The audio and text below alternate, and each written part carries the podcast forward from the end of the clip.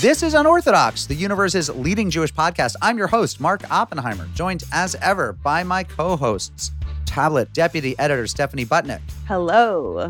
Hello, and Tablet Editor at Large, Liel Leibovitz. So last night, Lisa was watching Inventing Anna on Netflix. So was Rebecca. My daughter Rebecca was also watched that. All I want to do is just talk in this deadened accent. This it's not exactly a German accent. It's like German via Netflix, via Instagram accent. I love it. It's great. Um, today on the show, we talk with newly appointed chair of this. This sounds uncool. It's actually unbelievably cool. I'm just going to come out and say that. If I told you that our first guest this week, our Jew of the Week, is newly appointed chair of the JFNA, the Jewish Federations of North America, Julie Platt. You might say federations like, yeah, I give it, you know, good charity. Julie Platt is not only the mother of Dear Evan Hansen's Ben Platt, as well as four other extremely cool children. She was also one of my favorite interviews of the past um, millennium or so. She was so interesting, so smart. I just I can't tell you how excited I was to talk to Julie Platt and to hear about the work that they do. She was also head of the, the Federation for Jewish Camping. She's like the chief Jewish summer camper in charge. It was just great. Our Gentile of the week is Father Tom Soroka, who is an Eastern Orthodox priest. He's from Pittsburgh. He's also been participating in this terrific ongoing event that Tablet Magazine has been doing called The Tent. And he's going to talk to us about what being Orthodox means in a Christian context. And also, he's going to shed some light on the religious context of the war in Ukraine. So, great Jew of the Week, great Gentile of the Week, JOTW, GOTW. We are the POTW, the podcast of the week. It's a big Jew and a big Gentile. Yep. Everyone's bringing their, their A game this week. So much A game, so, so huge this week. Their olive game. Speaking of, They're bringing Natalie Portman's son Olive to the game. just by the way, did she and Benjamin Thousandfoot have another child? And was that child Bet or Vet or do we know? That is a good question. I'm going to go to Google for that. They opened with Olive. That was their opening Hollywood naming. Olive and Amalia. and love Olive it. I love it. Olive's a boy, right? And Amalia's the girl. Yes. I love that you call her husband Thousand Foot instead of Millepied. Millepied. The guy's Very thousand good. foot. Benny thousand foot. Okay, so I have a Purim story. We just passed Purim. It was a great time. Our shul opened big. I mean, there was, you know, we, we basically had a, a huge event. Some people were masked, some people weren't. People came as they were. We had like 60 kids. It was huge. It was so heartwarming. But I have a, a Purim basket or Purim bag, a, a Shlachmanot story to, to tell you. Sid and the kids made hamantash, and David and I stuffed the little brown bags with um, our go-to sort of mixture. It's not very impressive in the grand scheme of things. It's like an orange, a couple Hershey's Kisses, two hamantashen, and and a box of raisins. That's it. Not a big deal. Whatever. That's lovely. It was lovely. It was fine. It- but we don't have like, you know, some people go all out, right? Anyway, you know, we do what we can. We do about 20 of them for people in our neighborhood. And then some years we get our act together to leave a couple hours to walk around the neighborhood and do it. This year, I drove them all. The kids bailed on me. It was me driving around in the Odyssey minivan, dropping off Shlachmanot. Okay. I get to the Levy's house on Alston Avenue. But I'm sorry, I'm I'm imagining the funniest 911 call ever. It's like got reports of a you know 40 something year old Caucasian male driving around the neighborhood, stopping every couple of houses. Sir, what what are you doing? What's this thing called schlachmanis? Liel, you have no idea how close you just came to telling the story I'm about to tell. Okay. He's racing through the streets. He's got to get them before Purim. listen to what happened. So, you know, little baggy number 16 out of 20 or something. The, This the Levy very house. sketchy. Arthur and Betty Levy, love them, amazing people. I drop it off there. And as I'm walking up to their door, the mailman, not Jewish, is walking down from their door. And he sees, he turns around, he looks at me, he sees me drop it off, and he says, Oh, you're the one. And I said, What do you mean I'm the one? He said, All day on my route, I've been seeing these little goodie bags on people's houses everywhere throughout the neighborhood. Some people have three of them, some have four, some have one. Sometimes you skip a house, sometimes there's three houses in a row. And I've been wondering, who's doing this? You're the guy. and I said, okay, actually, that's an amazing thought. I said, but I'm not the guy. I said, it's a Jewish holiday of Purim. I said, Can, do you have a moment? I'll tell you exactly what's going on because he seemed both odd but also somewhat confused. And he said, I would love that. So, sorry, do you have do you have a moment for Esther? Right. I said, we have this holiday. All of a sudden, I'm, I'm, a, I'm a You're Chabadnik, knocking on right? doors. Yeah. Ah, So I said, he stops for a second. He has his bag slung over his his shoulder and he's walking back to his postal vehicle. He said, Yeah, I'd love to hear that. So I said, Okay, basically, there's this holiday. We read the book of Esther. He's like, oh, yeah, scripture. Okay, I got it. I said, and then we're supposed to do three things. We're supposed to give charity. We're supposed to drink a lot and have fun and party. And we're supposed to give these little goodie bags of treats to our friends. And he said, that sounds amazing. I said, all right, well, that's so now you, I said, but it's not just me. I was like, Jews all over the neighborhood have been doing it. I can't claim credit. He's like, oh, that makes so much more sense. And he went about his route, but he thought I was the Purim fairy. And please tell me you gave you gave Mr. McFeely his own Schlachmanis. So the saddest thing ever is I actually did not because I some years we have, I bring some extras along in case you bump into someone. This year I didn't, and how great would it have been, right? If I'd been like, actually, sir, have have some Schlachmanis from from the Oppenheimers. Okay, you got you got to track him down on, Yes, on yes. Pesach and be like, look, couldn't get you in Purim, but here's a Shemora matzah. Right. Not quite the same thing, Right. but Chag Right. Sameach. But I love this because it's like you're like it's kind of like Santa Claus. Right. There's all sorts of things you're pulling from here. Um, Oh my There's the cookies. So basically, what he was seeing was like, what makes all of these houses different, but that have the Right. magnets on them? That's those are the Jewish houses. Now he knows. You know the houses with the little piece of jewelry up by the door, about two thirds of the way up on the right. Those same houses. It's like, man, the Jews the Jews have all the candy. I just love the idea. He was walking through the neighborhood thinking like somebody is giving out a lot of presents today, and That's amazing. it was me. It it's was me. you. It was me. Anyway, that's what's going on. Uh, that's the news from Westville. What's going on with you guys? So, you know, I've I've had a really magical week. Uh as you mentioned in introduction, and as listeners know from previous episodes, Tablet Magazine launched this initiative, The Tent, in which we invited about 20 faith leaders from all traditions Muslims, Hindus, Christians, and Jews to basically sort of come and, and hold space together and, and celebrate this month in which we mark the four big holidays of these four major American religions. And this week was the actual first week. And, you know, it's no secret. These are messed up times. So much anxiety, so much fear, so much, you know, misery going on. And you sit in on these conversations and you hear, for me at least, for the first time in a very long time, if not ever, like a real incredible open-hearted conversation between Americans of all faith coming together to basically you know share with each other what is it that we believe? What is it that we're anxious about? What what is it that we don't know and wish we did? In such an incredible kind of candid and and heartwarming way. This has really made my week very special and and i, I want to really plea with anyone out there who feels like they need and could use a little bit of uh, chizuk, as we say, a little bit of spiritual strengthening, a little bit of light in their life, to join us by going to welcometothetent.com and signing up. It's $5, and we're giving it all back as soon as we're done. And you're going to hear a little bit of an insight like this one, in which the Reverend Sarah Condon, straight out of Texas, came and said something about prayer. It's funny, but I often think the things that we type into Google are prayers um, without us realizing it.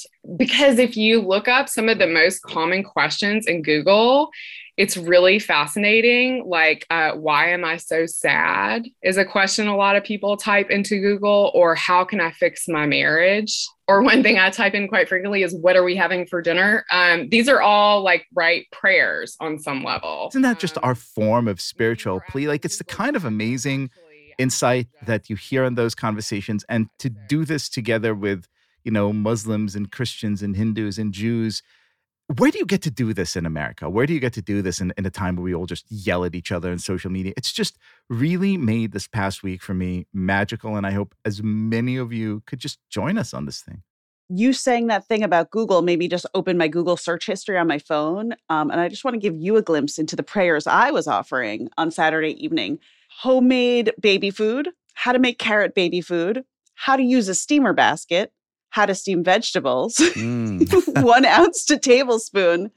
Can cats eat beans? Um, and those were which i'm which i'm guessing was asked Yes, retroactively after the cats had already eaten the beans and cats can eat beans. It's fine. He actually really liked them. Wait, so I don't know if this is the same as your Google search history, but my recently closed Google tabs. Oh, what are they? Who is behind Big Pickleball? this New York City cantor is making modern Yiddish music that swings. Tree of Life survivors continue healing process through tattoo therapy and men's two button corduroy velvet tan suit. this is like your soul. I mean, this is like your what is it? Your porn name is like the street. It's like your last. It's two tab. Your your second most Right. recent tab open, and your It's like, almost too true. It's uncomfortably close to the truth. two button tree of life is what your podcast name is.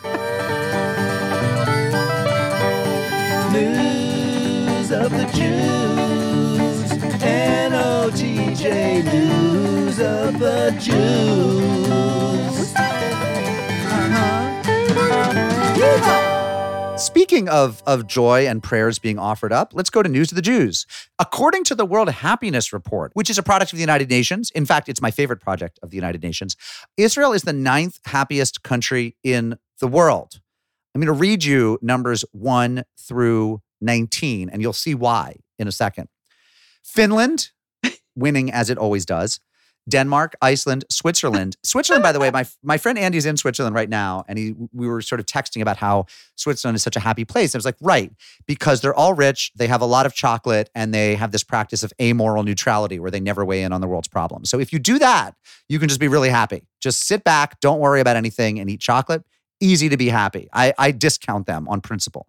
Number five, the Netherlands, Luxembourg, Sweden, Norway, Israel, New Zealand, Austria, Australia, Ireland, Germany, Canada, the US coming in at 16, the UK at 17, Czechia at 18, and then at 19, Belgium. So from Finland to Belgium, 1 to 19, with Israel right there in the middle at number nine. Thoughts, comments? I have a Liel joke to make. This is the best UN list that Israel's on. like, like the UN did so, said something nice about Israel. Like this is really, really crazy. I love this list so much because you're right. It's like it's like Finland, Den- like I see the like Scandinavian vibes, the clogs. by the way, no, Stephanie, I'm sorry. It's it's hella anti-Semitic because you know the next step is like, well, you know, there's war in Ukraine and suffering everywhere, but I guess the Jews are happy. That's okay. I just wonder how does this play in New Zealand where they're so smug about how happy they are? It's like it's beautiful and Lord of the Rings was filmed here and for a while we didn't have COVID and aren't we perfect? It's like, you know who's happier? Israel in the midst of a war zone. Israel's happier than you. Luxembourg, a country that nobody's even heard of, happier than you. New Zealand. I just think this list came together when the Israelis are like, uh, what number, Germany? They're like 14. Okay, you put us at nine. We number nine. With- Much happier than Germans. Also, much of much of the Wordle. Here, are very good at Wordle. Israelis are somehow the most chill and the most unchill people around. How is that possible? Like they contain such multitudes. I really like it. They'll like chill on the beach all day long with those vibes, and then they'll like cut you in line getting ice cream after. There's like a time to chill and a time to unchill is in the book. You read the book, it's in there. Time to push and time to eat shawarma.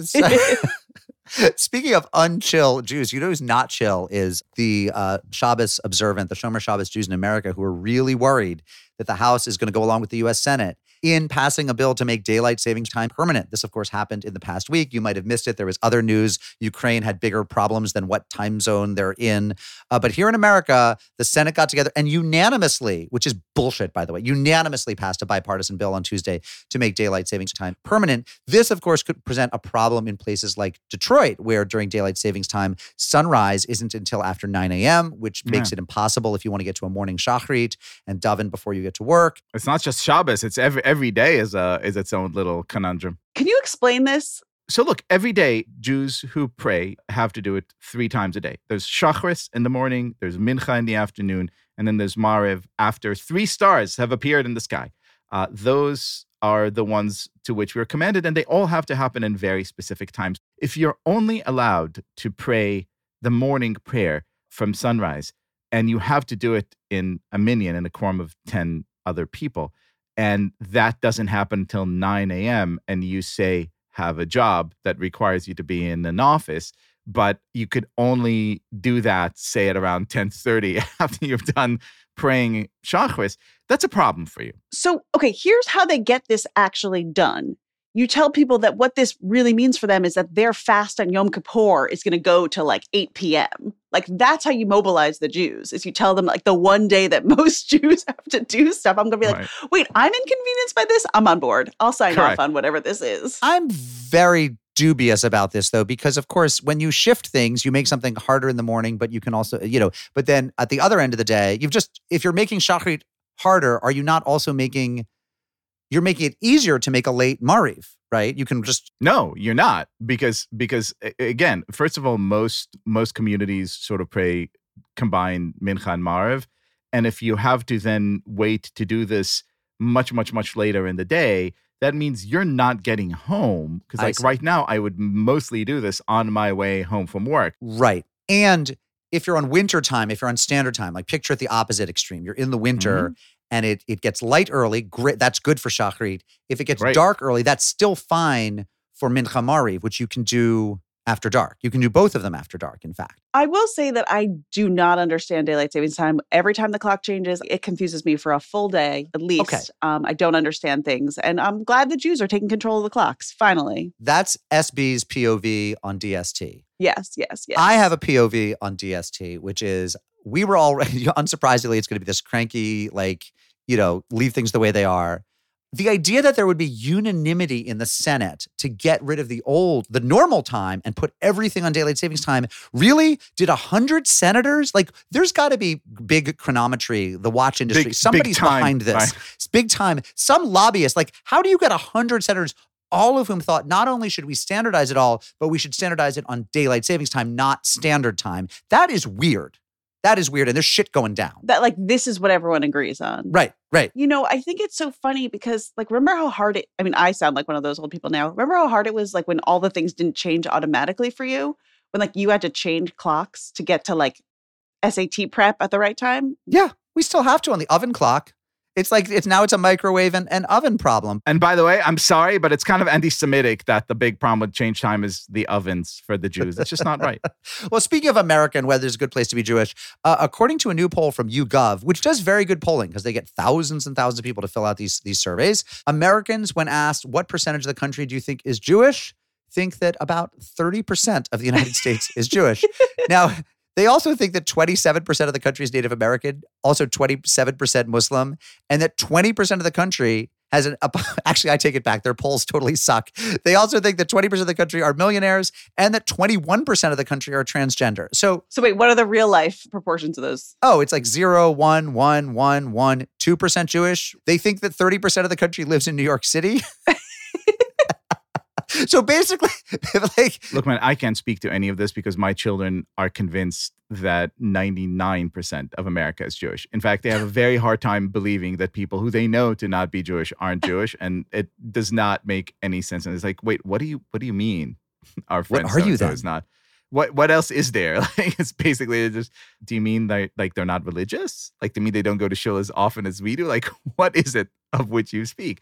So yeah, I don't I don't know. As far as I'm concerned, we're all Jews. This is actually really funny because also the highest estimated proportion in this poll is that the people think that 36% of the population are members of a union. So to me, these are like all these boogeymen. I don't know who the idealized American is in this, um, but they, they think everyone is like rich, trans, Muslim, atheist, bisexual, Jewish, Native American. Like according to all of these proportions. Whereas, like, so few people actually are all. I mean, it's really, really interesting because to me, it's like what threatens someone in some way, right? This, and then you sort of disproportionately assume that those scary things are more present than they are. Hey, listeners in the J Crew, is any one of you the American that all these people polled by YouGov think is the majority? Is is one of you actually a Native American, Jewish, Muslim, atheistic, non-straight union member? Oh, and a millionaire. Yes, and a million and a millionaire. Write to us at unorthodox at tabletmag.com or just call us and leave a message about what it's like to be you at 914-570-4869.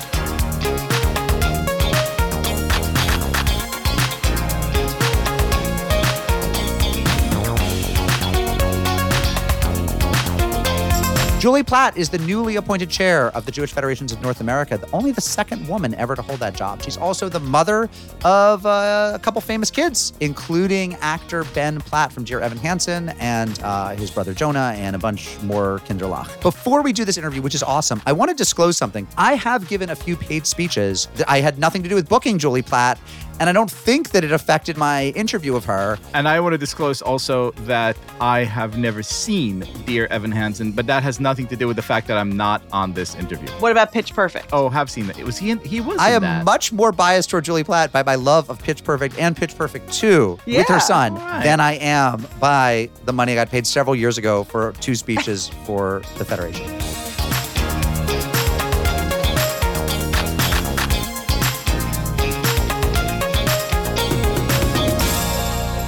Platt, welcome to Unorthodox. Thank you so much. It's a real honor to speak with you. You have been unanimously named the incoming chair of the Board of Trustees of the Jewish Federations of North America.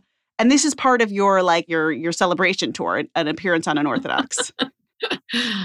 I'm really honored and excited. so Julie, what does that title mean for someone who's never heard of the Jewish Federations of North America? What it means is caretaking in every way we can the North American Jewish community, providing value to the individual federations, looking at the 10,000 foot view of what are the areas of this community that need addressing, continuing the great work of my predecessor, Mark Wilf, and working with a, a- an extraordinary professional team.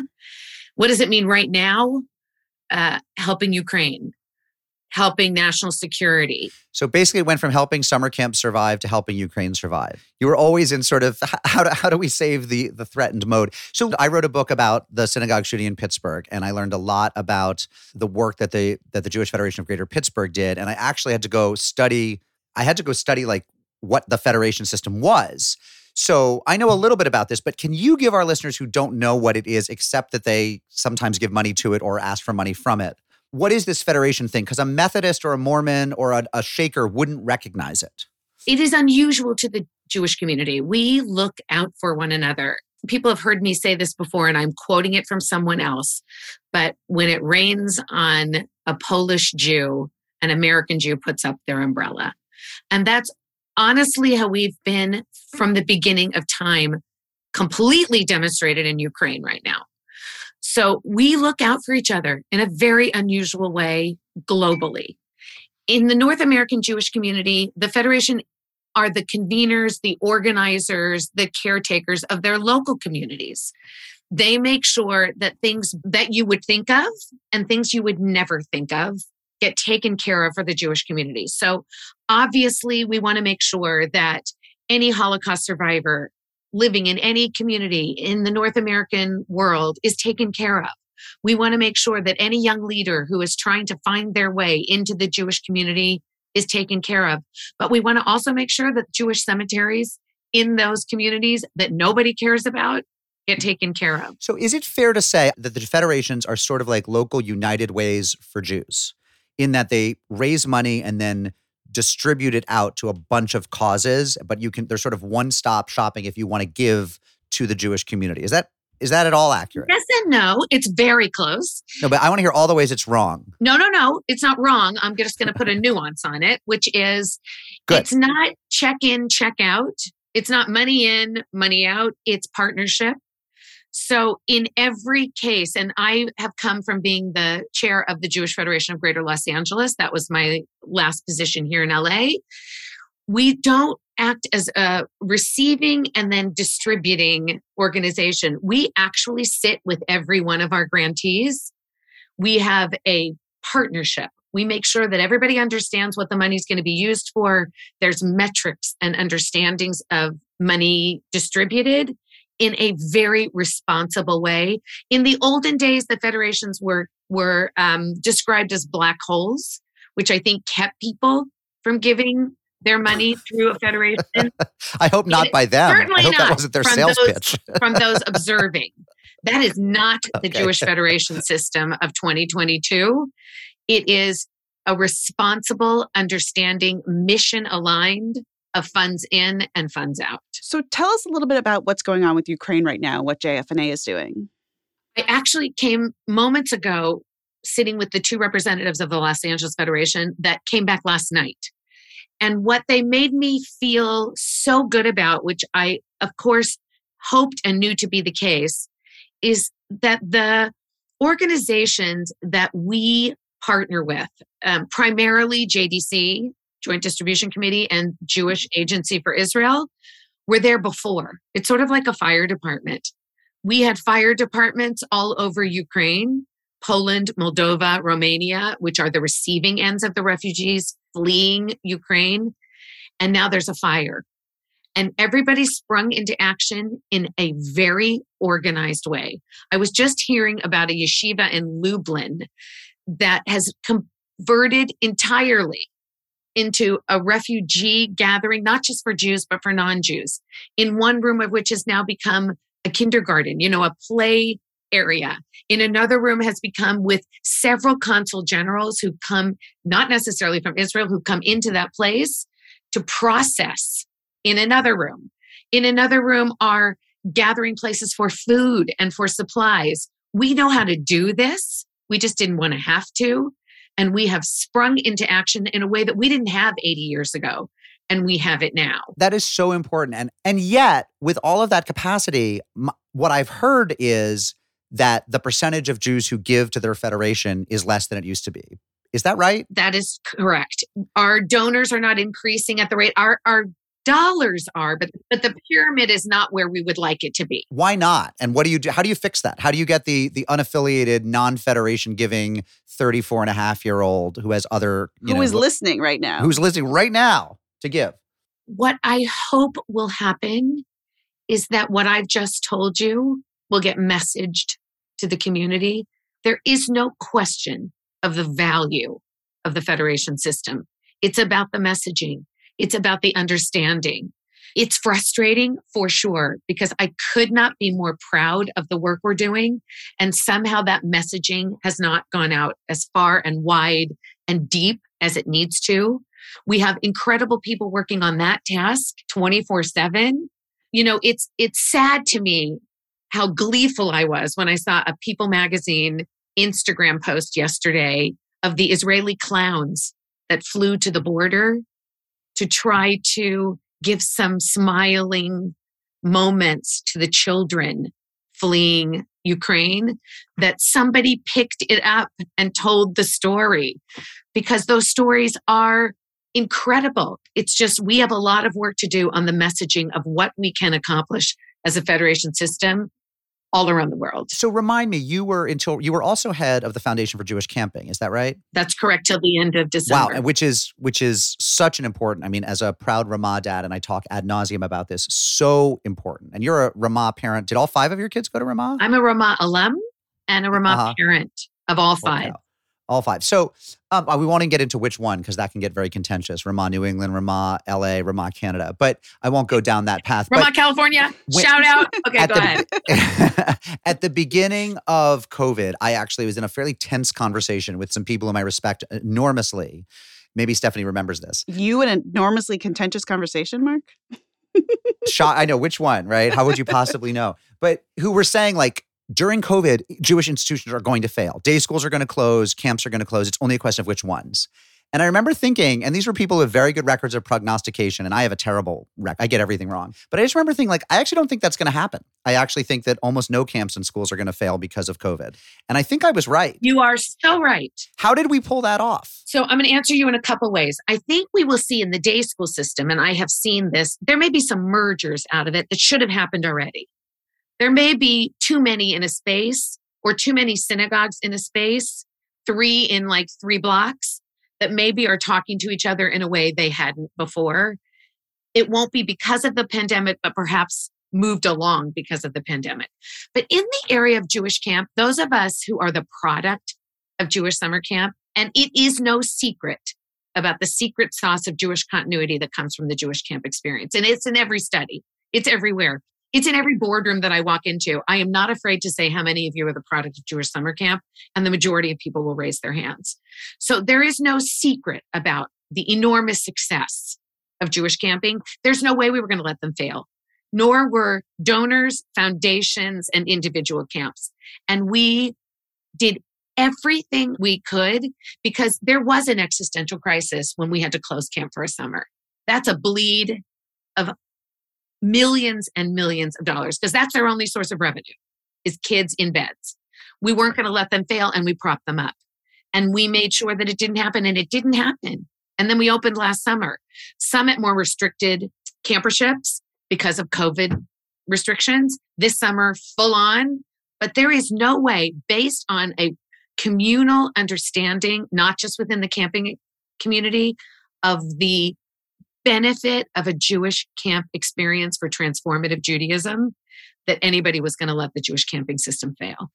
So I hate to go from something serious to something a little bit less serious, There's also something else happening at Camp Ramah, and I think you are a qualified person to talk to me about this. There is a Ramah to Broadway pipeline. Why are there so many Ramah alum on Broadway? Some of them are your children. Please tell us about this. okay, maybe it's their training in the musicals at Camp Ramah. I'm not sure. My son has been heard, Ben has been heard singing Guys and Dolls on late night TV in Hebrew. Um, I don't know. It is certainly a freedom to enjoy your passion, which happens at Jewish summer camp. I, I can't explain it. I just know it's celebrated by Ramahniks far and wide that Casey Levy and and Ben have had this opportunity, and my son Jonah, who was on Wicked on Broadway. They've been able to live out their wildest dreams on the stage at Ramah and on a Broadway stage near you. So, you know, the thing that's so impressive is, you know, you have famous children, you have very musically talented children. Jonah, Henry, and Ben are your sons. You have other children as well, also talented in many other ways your sons do a, a, ton of Jewish stuff. Like I think you hold the key here to like all this Jewish continuity stuff. Like there's a there's a video of your kids seeing Ahavat Olam.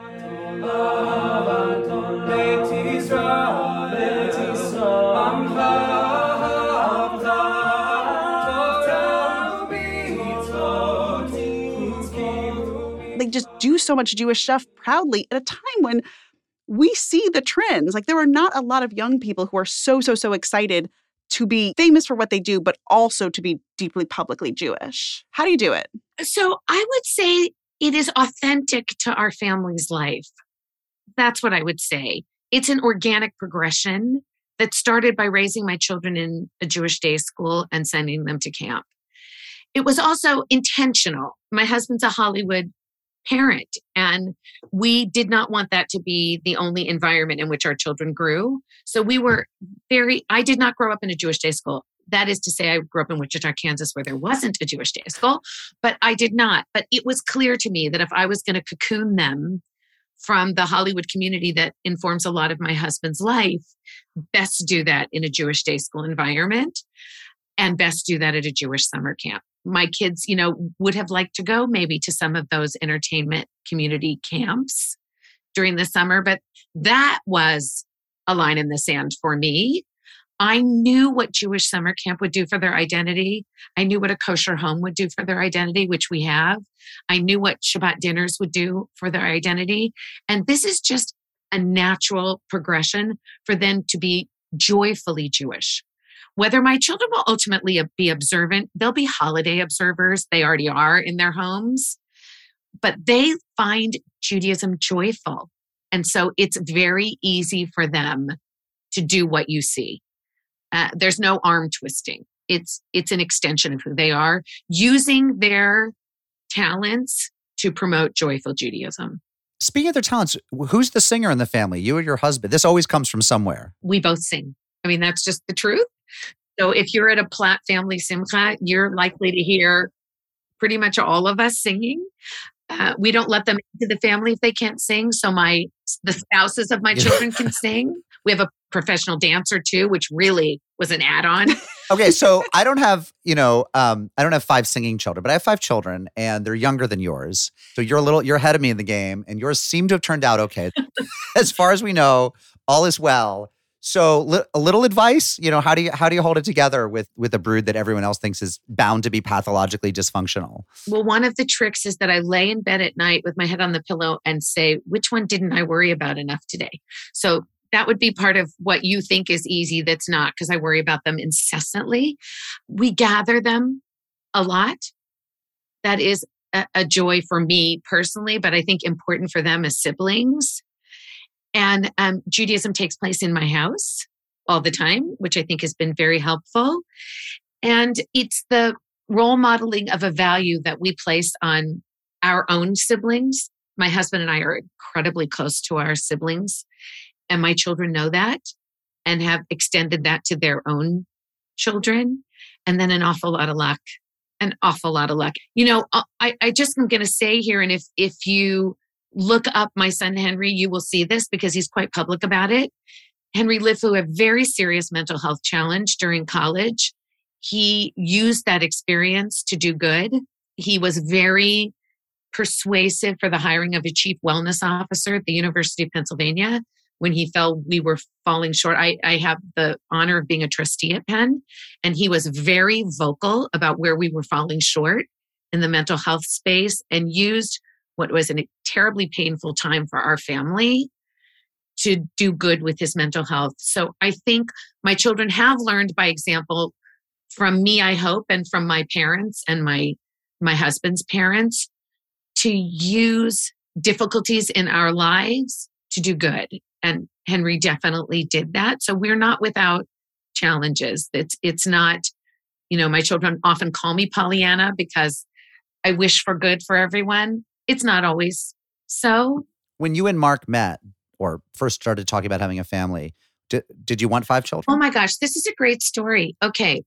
I come from four. My husband comes from three. We settled on four. We very much wanted to grow a big Jewish family. I was done after Ben's birth.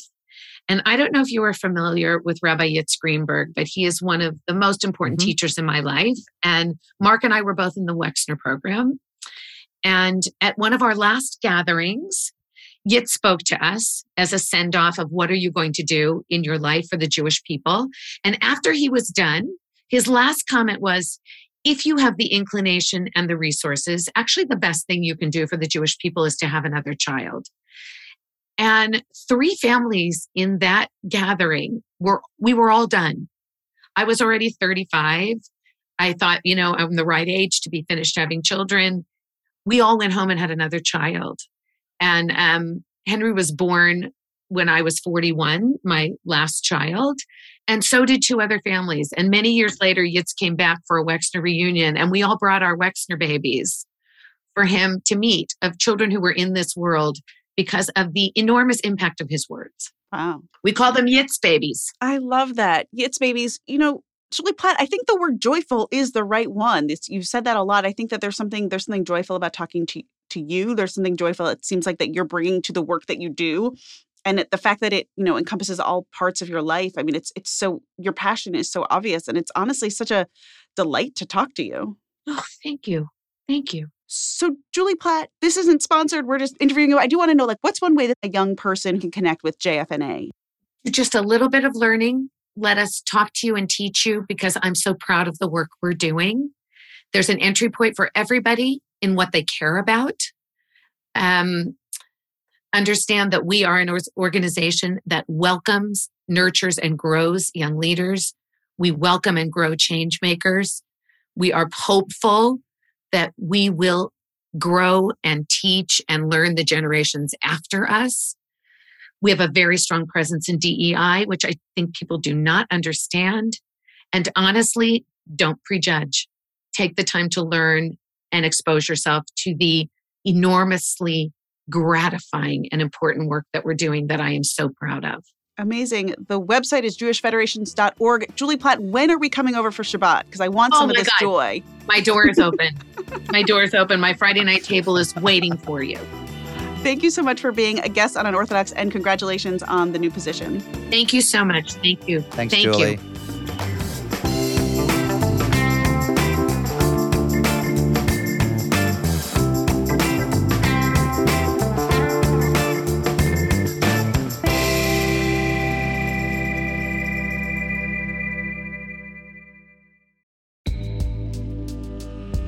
Broadway comes to the 14th Street Y on Tuesday, May 21st. Join us at 7 p.m. for a conversation with cast members from Prayer for the French Republic, the Tony Award nominated Best Play. Tony nominee Betsy Aidem and fellow cast members Francis Benhamou, Ethan Haberfield, and Ari Brand will take part in a lively discussion moderated by the New York Times' Marc Tracy. They'll talk about the play's themes of Jewish identity, French culture, and Zionism in times of rising anti Semitism. This event is part of 14Y's spring season of Jewish culture, as a Jewish community center, 14Y offers a variety of opportunities for people to discover, explore, and connect with Jewish life. Visit 14streety.org to learn more and purchase tickets to Broadway at 14Y.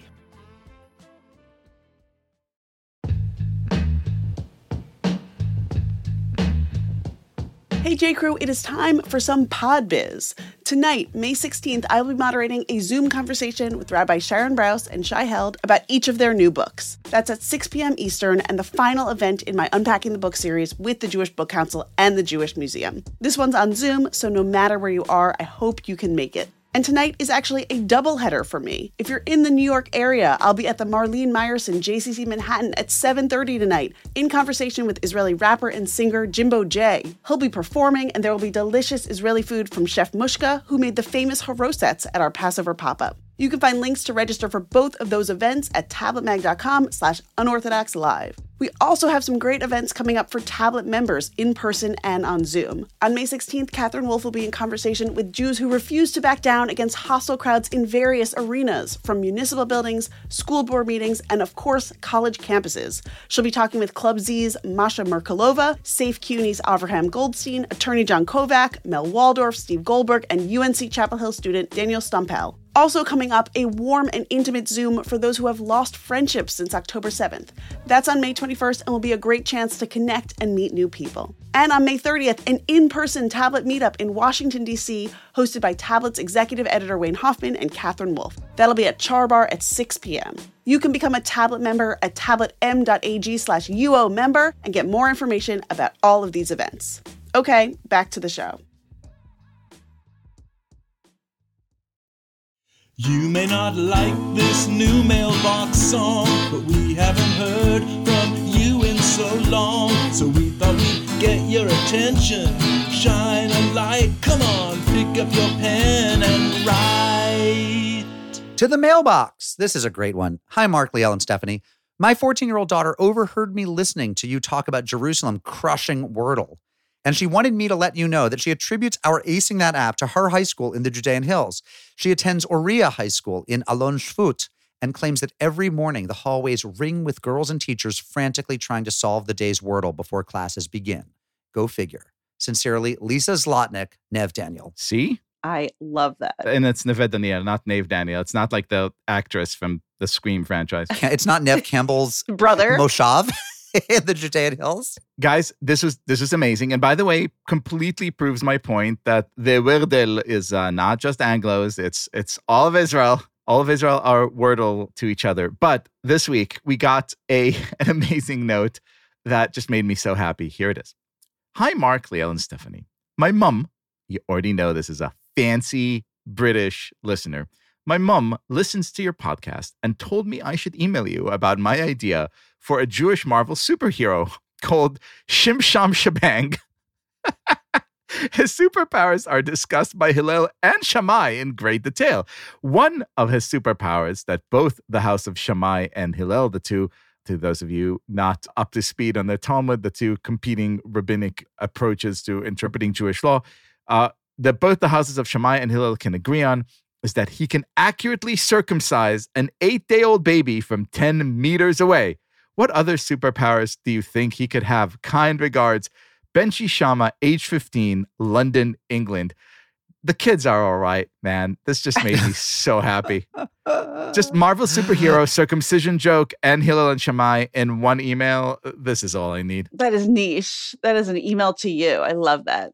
We could totally stop there, but we won't. Stephanie, would you read the letter from Mindy Kaufman up in Canada? Yes, here it is. I spent most of my youth in Saskatoon, also a Canadian prairie town. The highlight of every boy's bar mitzvah came on the Sunday morning after the bar mitzvah when they could go curling. All the Jewish men in Saskatoon curled on Sunday mornings. That first Sunday morning curling was when you really became a man. I love this so much. You read from the Torah and then you, you get to the curling rink, and that's when it's official. You curl your side locks and you curl on the ice. It's like instead of getting the mezuzah from the synagogue president, they give you your curling stick. Your broom. I should know what that's called. Your called. broom. Your broom. or, or your stone. Yeah. Well, I'm now here as our official curler to tell you. yes, you. yes. It's your broom. But listen, guys, the best is yet to come because our discussion of what do you call people who are half Jewish, half something else is really, I think, soaring to whole new heights this week. Have a listen. Hi, Stephanie, Mark, Liel, and crew. I've been loving the ongoing conversation around the ethnic group combos, i.e., pizza bagels for Italians, the various Greek Jewish terms, etc. With Purim and St. Patrick's Day falling on the same day this year, any ideas for us Irish Jews? My mom is Ashkenazi Jewish and my dad is Irish Catholic. Amaya potato knish, shepherd's chai, Hashem rock, which is the most amazing thing I've heard. These are all pretty terrible. No, they're amazing. So I'd love to see what the J crew comes up with. Thanks, Madison. Madison, Hashemrock is is amazing. Just amazing. By the way, my favorite thing about all of these is that they're all foods. Like, like I don't know. I think it was because Pizza Bagel pushed us in that direction. But like, these don't need to be foods. But the fact that they are is the funniest and most Jewish part about all of them. Potato knish is hilarious because it's like so so so subtle. I like shepherd's chai though. I really like that. And here is one more on the on the mashup names. Hi, Unorthodox team. My son is half Mohawk and half Jewish, like Robbie Robertson. Would he be an Indigijew? That's from Lori, Canada. Yes, I love that.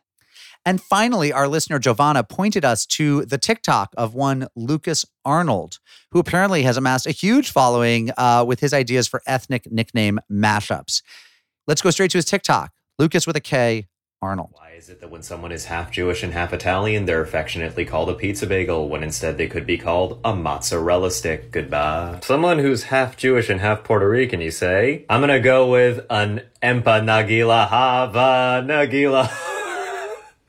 That's the most garbage pun I've ever made.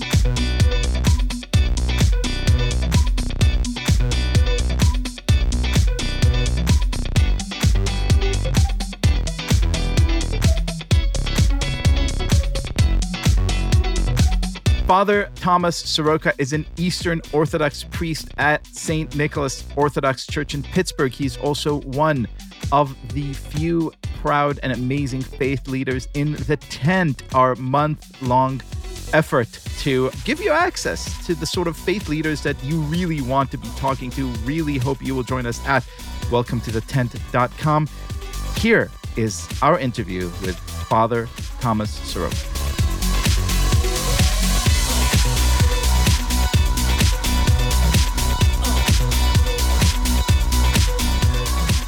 Father Tom Soroka, welcome to Unorthodox. Congratulations on being our Gentile of the Week. Thank you so much. It's really an honor to be here and to speak with you and to get to know everybody both on the podcast and on the, the tablet website. It, this has been a lot of fun and a great honor.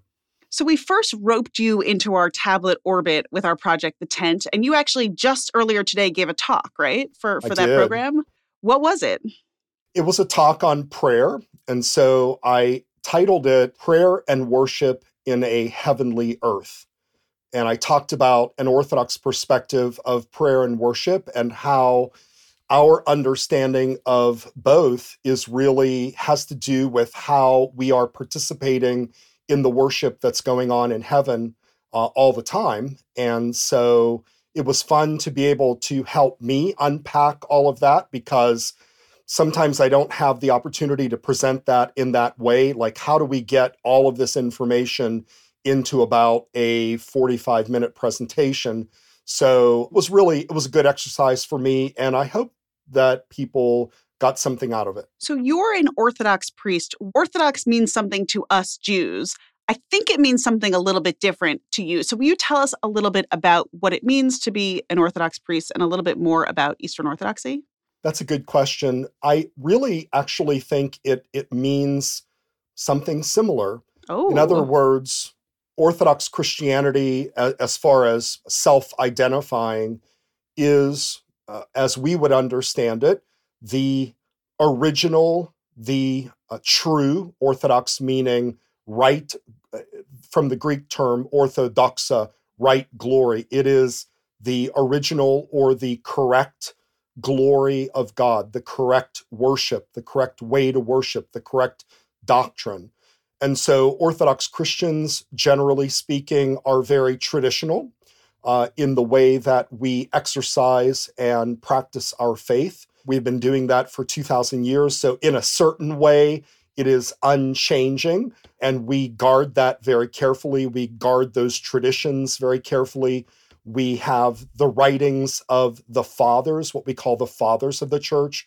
And so we follow those very, very carefully. We follow the doctrines, the practices of our faith, the fasting. Right now, we are in a fasting period of what's called Great Lent, one of four fasting periods. We actually fast about half of the year. And so there's a lot of, there's a lot, uh, a rich history in Orthodox Christianity. And that's really the religion of the Holy Land, the Middle East, Greece, Russia, Serbia, Syria, Albania, that is the, the predominant Christian faith. And then here in North America, there are about 1 million Orthodox Christians. You know, when you're describing what Orthodox means, I'm thinking, well, darn it, what does unorthodox mean uh, for us on this show? we are not the true meaning, I guess. Well, uh, you know, I, I think that this is the way in which, if if you think of Orthodox Judaism, that actually is my question. Uh, that has to do with you know how do Orthodox Jews see non-Orthodox Jews? It probably is very similar in the way which Orthodox Christians see non-Orthodox Christians. We we certainly recognize them to be Christian, but it it may not be that we see non-Orthodox Christianity as the fullness of that expression of Christianity, just the way that Orthodox Judaism is really a kind of full expression. I, I, I shouldn't say that because I don't want to speak for, for Judaism, but as I, I told you in our, our brief encounter, I have a tremendous respect for Orthodox Judaism because I see it as all encompassing in the life of a Jew. And so Orthodox Christianity should be that also. It should be something where you are guided in your daily life by your Orthodox Christianity. And so, this orthodoxy, which is both old and yet very alive, is something that has a very deep meaning, a deep understanding, and a way in which to live our lives by.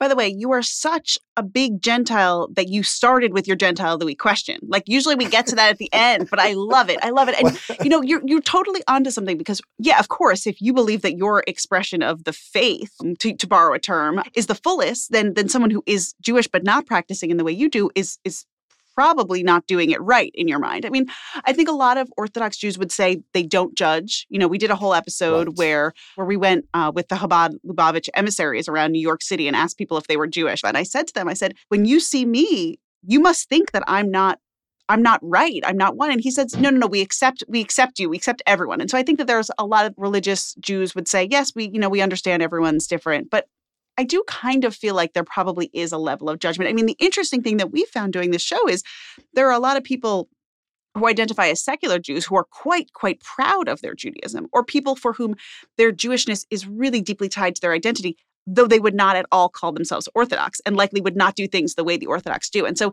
the thing that I'm so interested in, you know, this idea of like cultural Judaism being so important yes. to me, I'm always asking people like, is there cultural Christianity? Do you judge the non-orthodox Christians? Of course we we don't. Of course we don't. I think that your mileage may vary. So you may have people online like right now we have this really strange thing going on where we have a lot of converts coming into the faith. Interesting. A lot of uh, a tremendous number of converts coming into Orthodox Christianity, mostly from evangelicalism, but you know also from from all areas and from you know non-believers that want to experience something that is rooted in history that is rooted in tradition.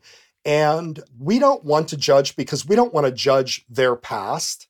So we don't want to look at someone and say oh your past was completely worthless and now you have everything. What we want to say is now you are you are coming into a greater experience of God and a greater experience of the truth. However, just like you're saying like there are cultural Jews, there are people that you know maybe don't identify as religious Jews but they identify as Jewish and so that Judaism is a part of their life whether they know it or not. Orthodox Christians are the same. So for instance, if you go to these areas like Russia or Greece or Syria or, or Ukraine or wherever, everybody is Orthodox when it comes to Pascha, when it comes to what Western Christians call Easter, but we call Pascha. It's the word Passover. And so um, when that time for Pascha comes, everybody gets their Easter baskets ready and they take them to church and they get them blessed and so forth. In a way, that's a way of sanctifying the culture, a way of bringing that religion into your daily life so that even the person that is maybe feeling very distant from God or distant from the church, they're getting some experience of that. And eventually, hopefully, it leads them back to a relationship with God, a relationship with the church, because really, ultimately, that's the meaning of your life. So we'll take anybody that wants to have a, a, a small experience of God.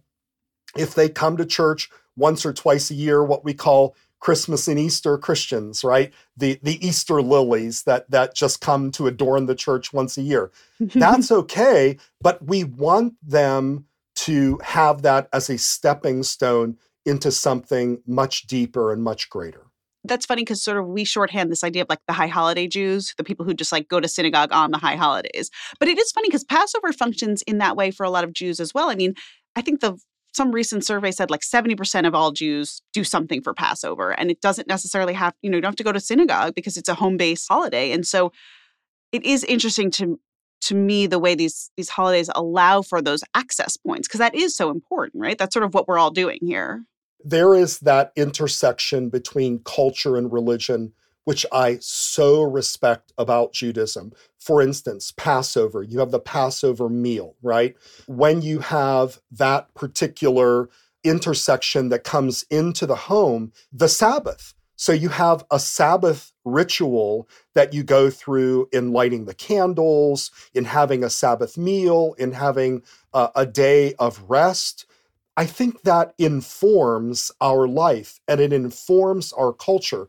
And honestly, I think that's what secularists maybe are missing. So our our western culture goes through these ebbs and flows where they say yeah you know religion is the cause of all problems in the world and we need to abandon it. And then after they abandon it they say well we really need some meaning in our life so maybe religion is is what we need. And they go back and forth. You even have atheists now very famous atheists who've written books who are recognizing the importance of religion in the life uh, and, and the history of the human race and saying maybe we misjudged it and it's really not all about people killing one another and fighting one another over quote unquote meaningless doctrine, but it's about people having a meaning to their life and realizing that there is a greater purpose, there is a quote higher power. I don't mean to to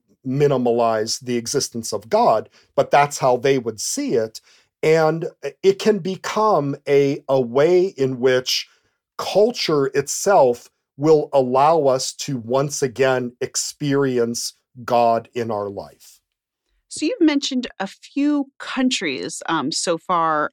You've mentioned Russia, you've mentioned Ukraine. I have to ask you, given everything that's going on, given the, the Russian invasion of Ukraine, given the devastation we've seen, it is that something that you're dealing with in your faith community there in Pittsburgh?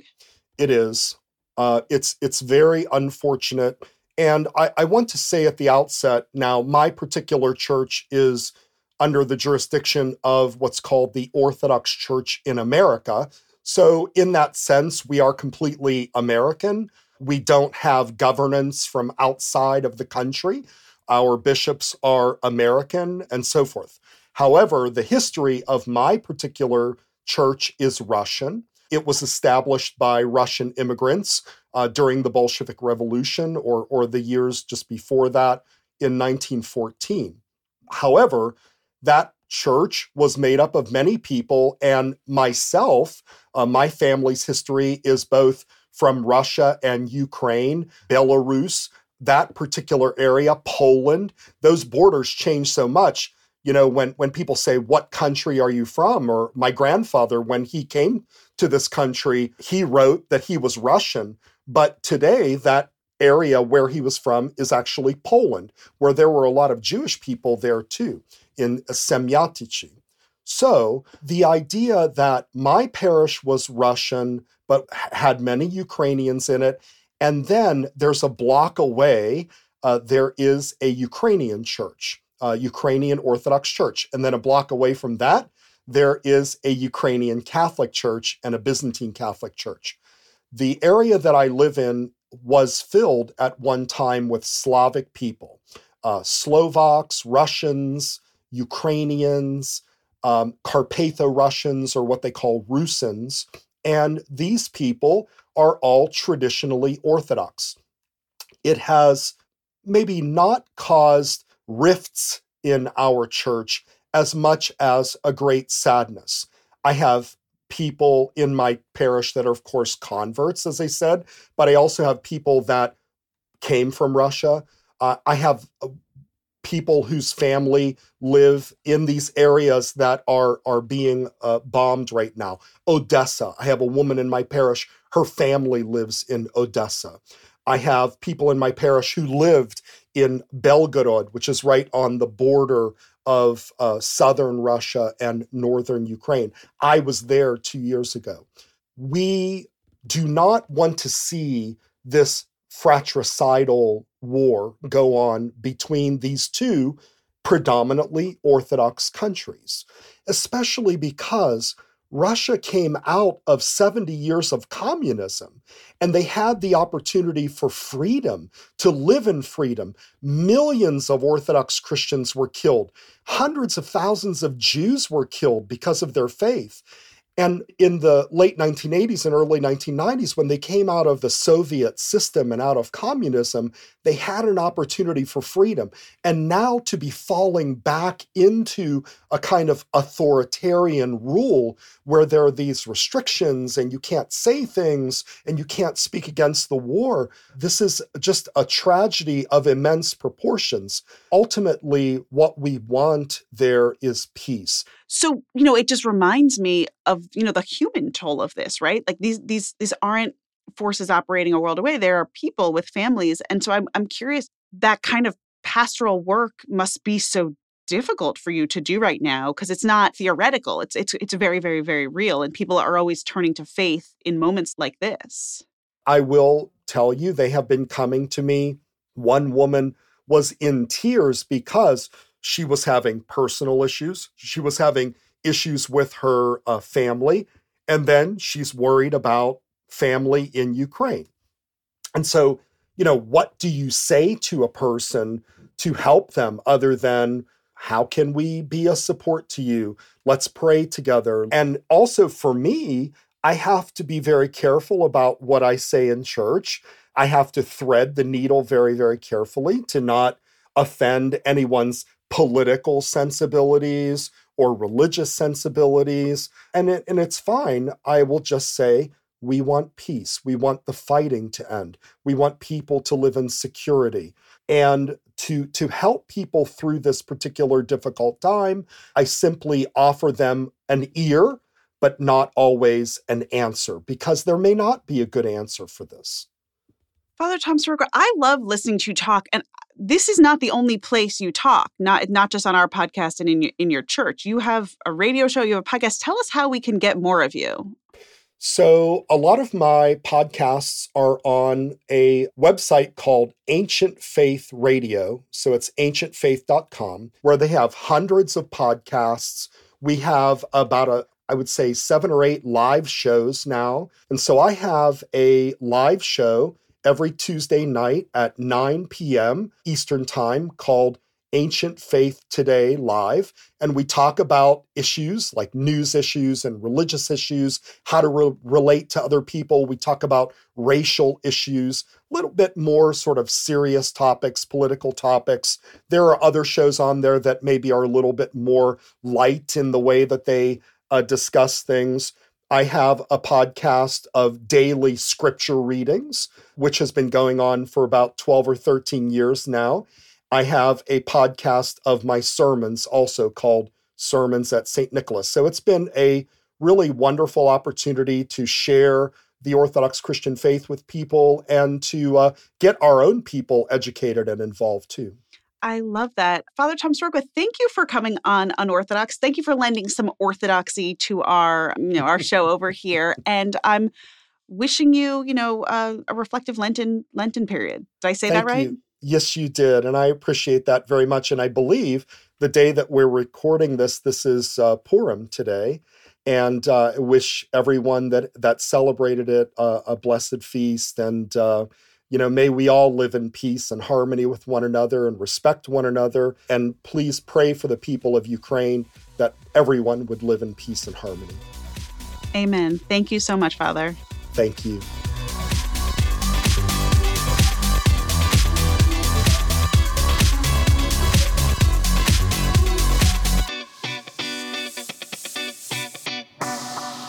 Mazel tovs. Liel, do you have any mazel tovs? I have two mazel tovs. First of all, and this is a total unpaid endorsement, sometimes you just come across things that are just so beautiful and really kind of capture Jewish spirit in a way that just makes you glad that you own them. So I found one of these. It's a challah board uh, made out of this beautiful piece of handcrafted wood that I saw at a friend's house and just loved it so much that I went out and bought one for myself. And they have all kinds of really nice wooden Judaica things on their website. I don't know these people at all. I just love that they're doing beautiful wooden Judaica. So if you're into that, check out winthrow.com. They're just beautiful things. But my main mazel tov this week goes to my wife, Lisa Ann Sandell, who just, we record this on a Monday, just yesterday, bested the New York City half marathon in record time.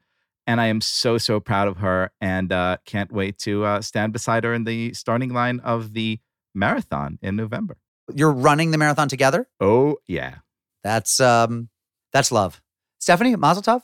Liel, I hear your wooden challah board shout out, and I gotta say that listener Ellen Zager made the most beautiful personalized challah board out of a beautiful piece of wood for Edith when she was born. It's amazing. And it's great because Edith actually just turned eight months yesterday. And so my mazel tov, I think, is to her because she is freaking awesome and so cool and she babbles all the time and so she's ready for her own podcast so um, maybe I'll, I'll record some of that and share it with our listeners. Awesome and i just got a shout out to my friends gary kahalnik and karen garfield.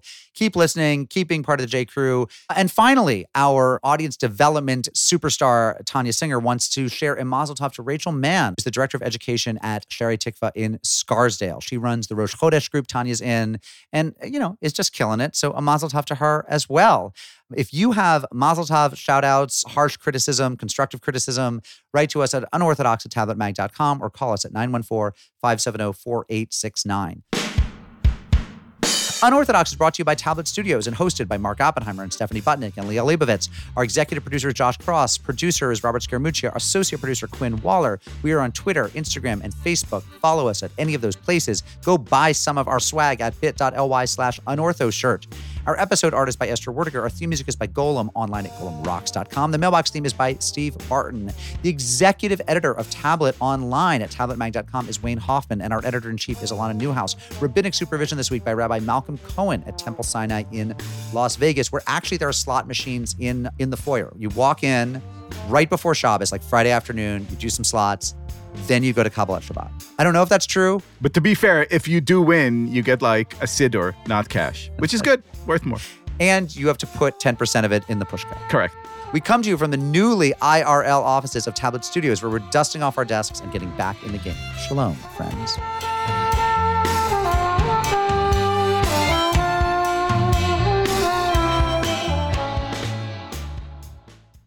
None of this is true, guys. My name is Sheldon. I was born in Boise. I'm not even Jewish. I'm sorry.